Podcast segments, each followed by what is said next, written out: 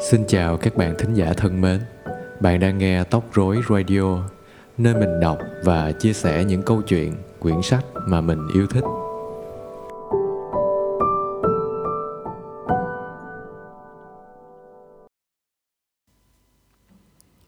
Hôm nay chúng ta cùng đến với một truyện ngắn của Nam Cao. Truyện mang tên Nhìn người ta sung sướng. Ngạn đã cố không nghĩ nữa. Nhưng ý nghĩ cứ tự nhiên trở lại. Nó trở lại với ngạn Khi ngạn không còn phải chen chúc trên xe lửa. Ngạn đã ngồi thư thái Trên một chiếc xe kéo bon bon về làng. Cảnh rất vui tươi.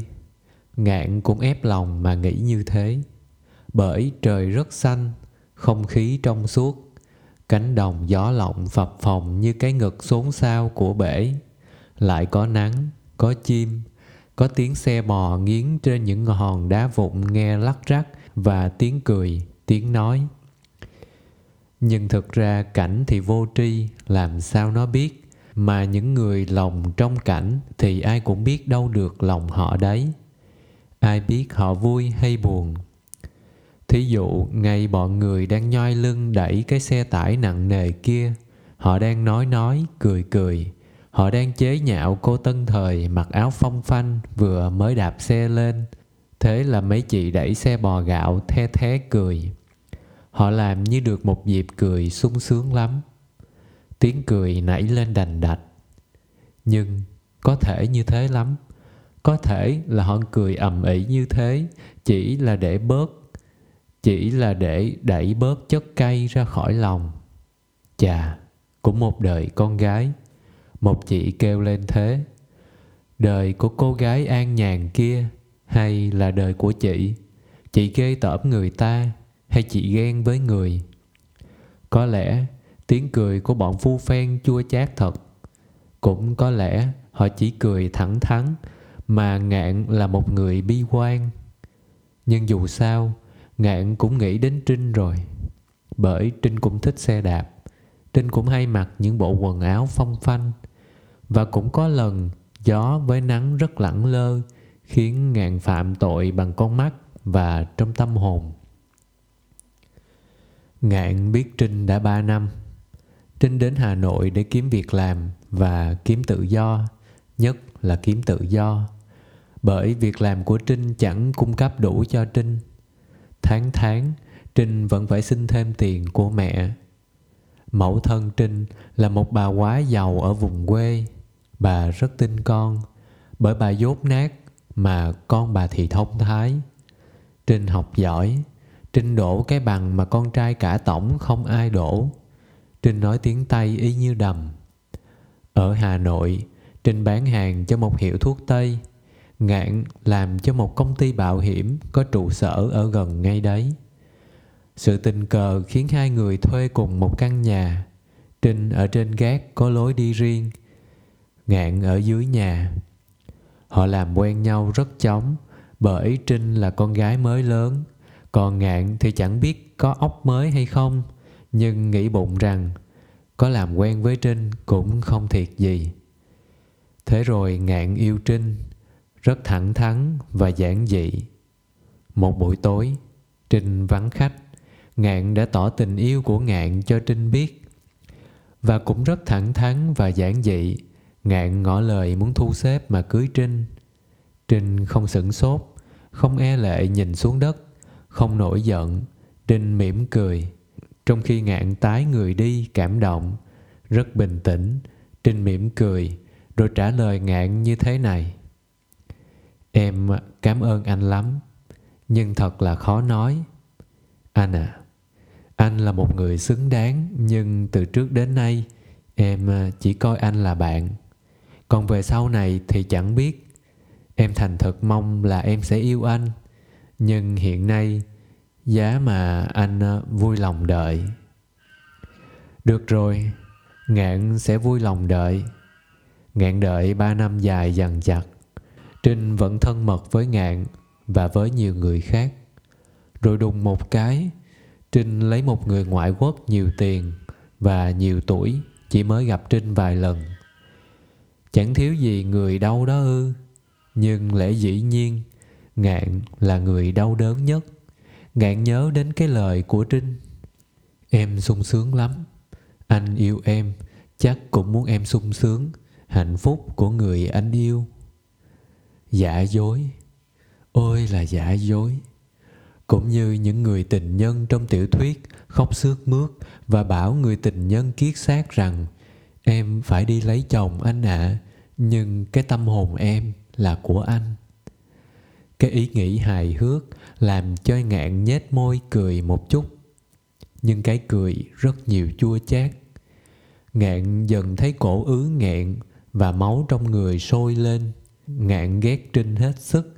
Và anh ghét lây một số đông con gái mới Yêu kiểu cách và lãng mạn, ốc đầm đìa thuốc phiện của những nhà tiểu thuyết suốt đời nhìn trăng.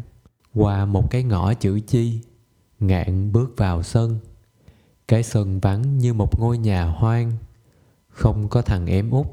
Ngạn vừa cười khanh khách, vừa quần nhau với con chó mật im lặng quá, mấy cây câu vàng lá đứng ủ rũ như cái chết đã đến ngọn bỗng con mực đang mơ mơ màng màng trong củi. Ngóc đầu dậy, sủa lên vài tiếng ngắn, rồi nó vẫy đuôi mừng. Mẹ ngạn ở trong bếp chạy ra, tóc tết mồ hôi, tay còn cầm đôi đũa. Bà lắc đầu ra hiệu cho ngạn đừng nói vội và chỉ tay vào nhà trên. Y hiểu ngay, y biết trước thế nào khi bước chân qua ngưỡng cửa, y cũng được nghe bà ngoại y rên y lắc đầu chán nản Chẳng mấy lần về đến cửa là y không phải nghe bà ngoại rên. Bà ốm kinh niên, một bệnh không thuốc nào chữa được. Bệnh rất hay gặp phải ấy lại là bệnh ghét con gái bà. Bà là một người khổ từ trong trứng khổ ra. Bố chết từ lúc mẹ mới có thai. Lên năm tuổi thì mẹ đi bước nữa. Các ông chú, bà bác chia tay nhau nuôi đứa cháu côi. Kẻ dăm bảy tháng, người một vài năm, rồi sau cùng không ai thừa cơm gạo mà nuôi nó nữa, thì người ta bán nó cho một nhà giàu làm con nuôi. Nhà giàu nuôi và đánh chửi nó cho đến năm 17 tuổi, rồi sau chuyển tay nó cho bà mẹ chồng vừa nuôi vừa đánh chửi, nhất là đánh chửi. Đến năm 21 tuổi sau năm lần toan nhảy xuống sông, người thiếu phụ khốn nạn sinh được một đứa con. Vừa ốm yếu, vừa con dữ, không làm gì được nữa, nên mẹ chồng buông tha cho đi làm riêng với chồng. Bây giờ đến lượt chồng hành hạ. Y đánh bạc, y uống rượu, y ăn cắp tiền của vợ. Gia đình quanh năm lục đục. Vợ đầy nghiến chồng chồng chửi và đánh vợ con chốc lỡ, nhóc nhanh nhách suốt ngày đêm. Sau cùng thì anh chồng thua bạc một canh to, bỏ làng đi để lại cho vợ và con thơ bao nhiêu nợ. Mỗi ngày có đến ba bốn chủ nợ đến tận nhà mà chửi mắng, dọa nạt. Thế là chồng chưa chết mà người vợ trẻ bỗng nhiên sinh ra quá chồng. Bởi suốt một đời khổ sở nên bà ngoại ngạn không thấy một người nào thật khổ. Trong ba, trong nhà bà toàn là những người sung sướng quá. Từ con bé nhỏ, từ con bé trở lên, bà bảo nó như thế là còn thần tiên đấy, nhất là vợ chồng con gái. Trời ơi, chúng nó suốt ngày, chúng nó suốt đời trẻ măng. Chẳng phải lo nghĩ gì, chẳng bao giờ đánh chửi nhau, mà mà con vợ chiều chồng quá. Nó mua rượu cho chồng uống chồng uống rượu vào, rồi vuốt má vợ. Chúng nhăn nhở cười với nhau y như là con trẻ. Thế mà chúng nó đã ngoài 40 tuổi rồi. Chào ơi chào ơi, bà khổ suốt cuộc đời ki cớp từng đồng trinh một để bây giờ chúng nó sung sướng. Chúng sướng quá. Chúng không biết rằng mẹ của chúng nó đã khổ một đời hay sao? Thuốc độc cứ thấm dần thấm dần trước còn ngấm ngầm nhưng sau càng ngấm mạnh và đến lúc cái bệnh ghét nó phá tung ra ngoài ngạn lại gần giường Bà cụ rên hừ hừ, giả tản như không thấy ngạn. Ngạn phải lên tiếng trước. Bà lại làm sao thế? Bà ngoảnh mặt nhìn ra rên rẫm. Cháu đây à, bà chết mất. Bà nức nở và nắm lấy bàn tay ngạn. Ngày xưa gặp cảnh ấy, thế nào y cũng xa nước mắt. Nhưng bây giờ y thấy khó chịu. Y đã thấy nhắc đi nhắc lại bao nhiêu lần rồi. Y cố nén giận cho giọng nói không gây gắt và bảo Thì bà còn nghĩ đến thầy bu con làm gì? Khốn nạn con ơi, con phải biết rằng người ta thì còn có năm có bảy, mất con nọ còn con kia, bà thì mẹ có một con, con có một mẹ, mà bà thì bù đắp cho thầy bu con đến thế. Thế mà bây giờ nó bạc, nó chẳng biết thương bà lấy một tí. Chúng nó chỉ nghĩ sao cho sướng thân chúng nó, còn mẹ có chết khô chết nọ thì cũng không buồn nhìn nhỏi. Thầy con thì rượu chè lu bù, ba chén dấn vào rồi thì nói khoát, một tấc lên trời.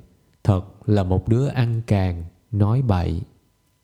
Bà nghĩ mà xấu hổ với người ta quá.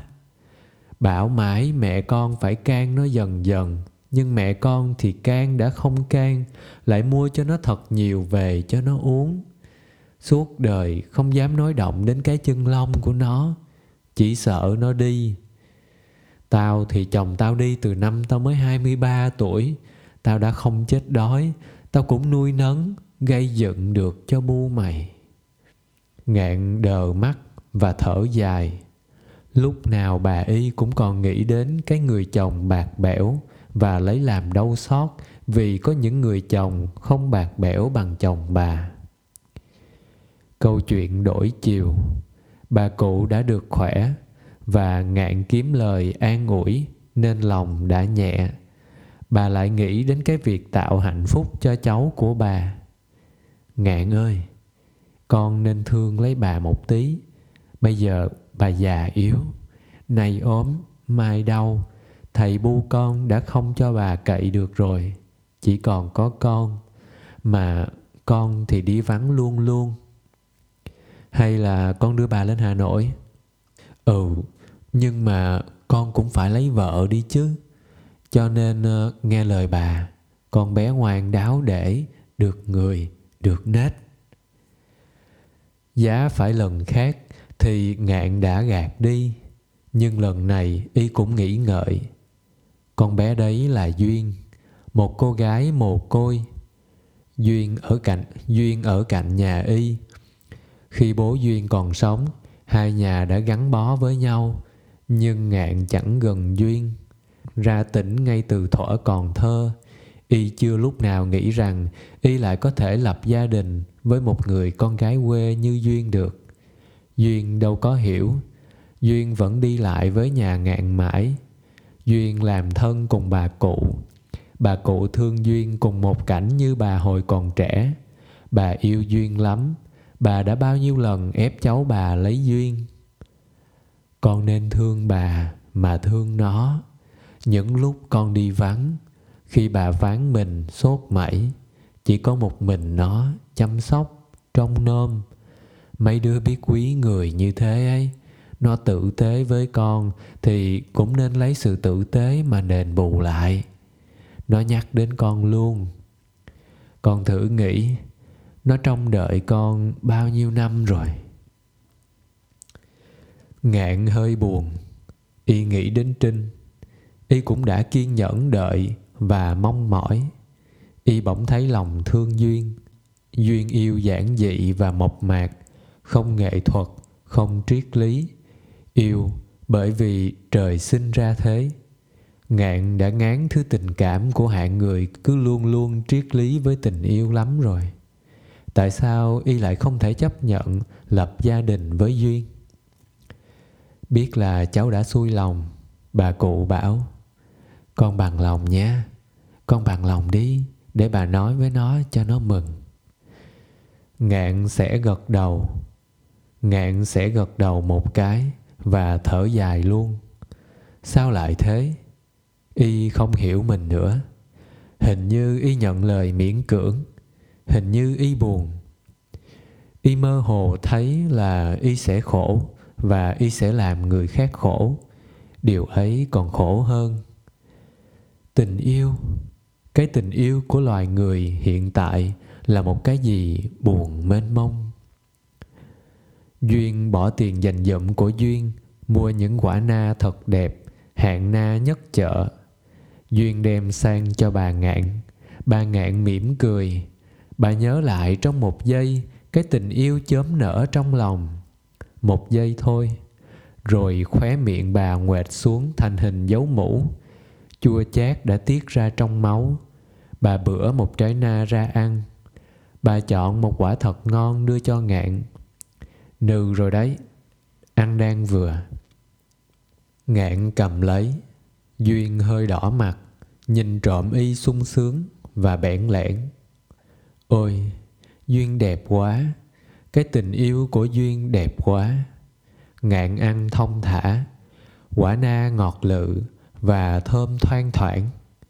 Mặt y sáng sủa và như có một ngọn lửa ở bên trong đang chiếu dọi. y mỉm cười nhìn duyên. Duyên càng bẽn lẽn, càng đỏ má.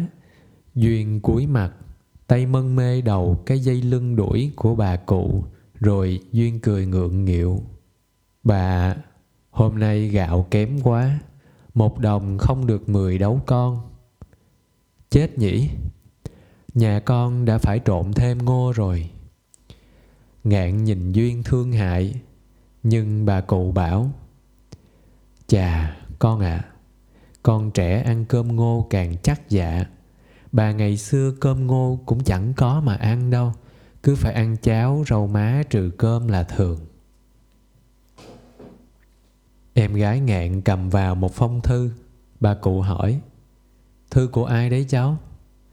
Dạ thư của anh ngạn. Bóc ra xem, không biết sao đây. Nó mới vừa đi hôm chủ nhật. Cô cháu gái bóc, cô vừa nhẩm đọc, vừa cười tủm tỉm. Gì thế cháu? Thư cho chị duyên bà ạ. Anh ấy bảo anh ấy đang thu xếp tiền cưới chị ấy cưới xong sẽ đưa chị lên hà nội ngay. Bà cụ sầm mặt lại, môi bà hơi biểu ra một chút. Bà bảo cô cháu đọc. Cô đọc hơi ngượng nghịu, bởi toàn những lời tình tứ cả. Anh anh, em em. Anh hứa với em sẽ hết mực làm cho em sung sướng. Anh đang lo tiền cưới. Anh sẽ đem em lên hà nội để chúng ta được gần nhau luôn gần nhau luôn. Bà cụ thấy ngực nóng rang lên như lửa đốt. Bà giận cháu bà lắm. Cháu bà thế nào cũng hỏng. Chưa chi đã chiều vợ thế, sau nó cũng lại xỏ chân lỗ mũi. Anh hứa với em sẽ hết sức làm em sung sướng.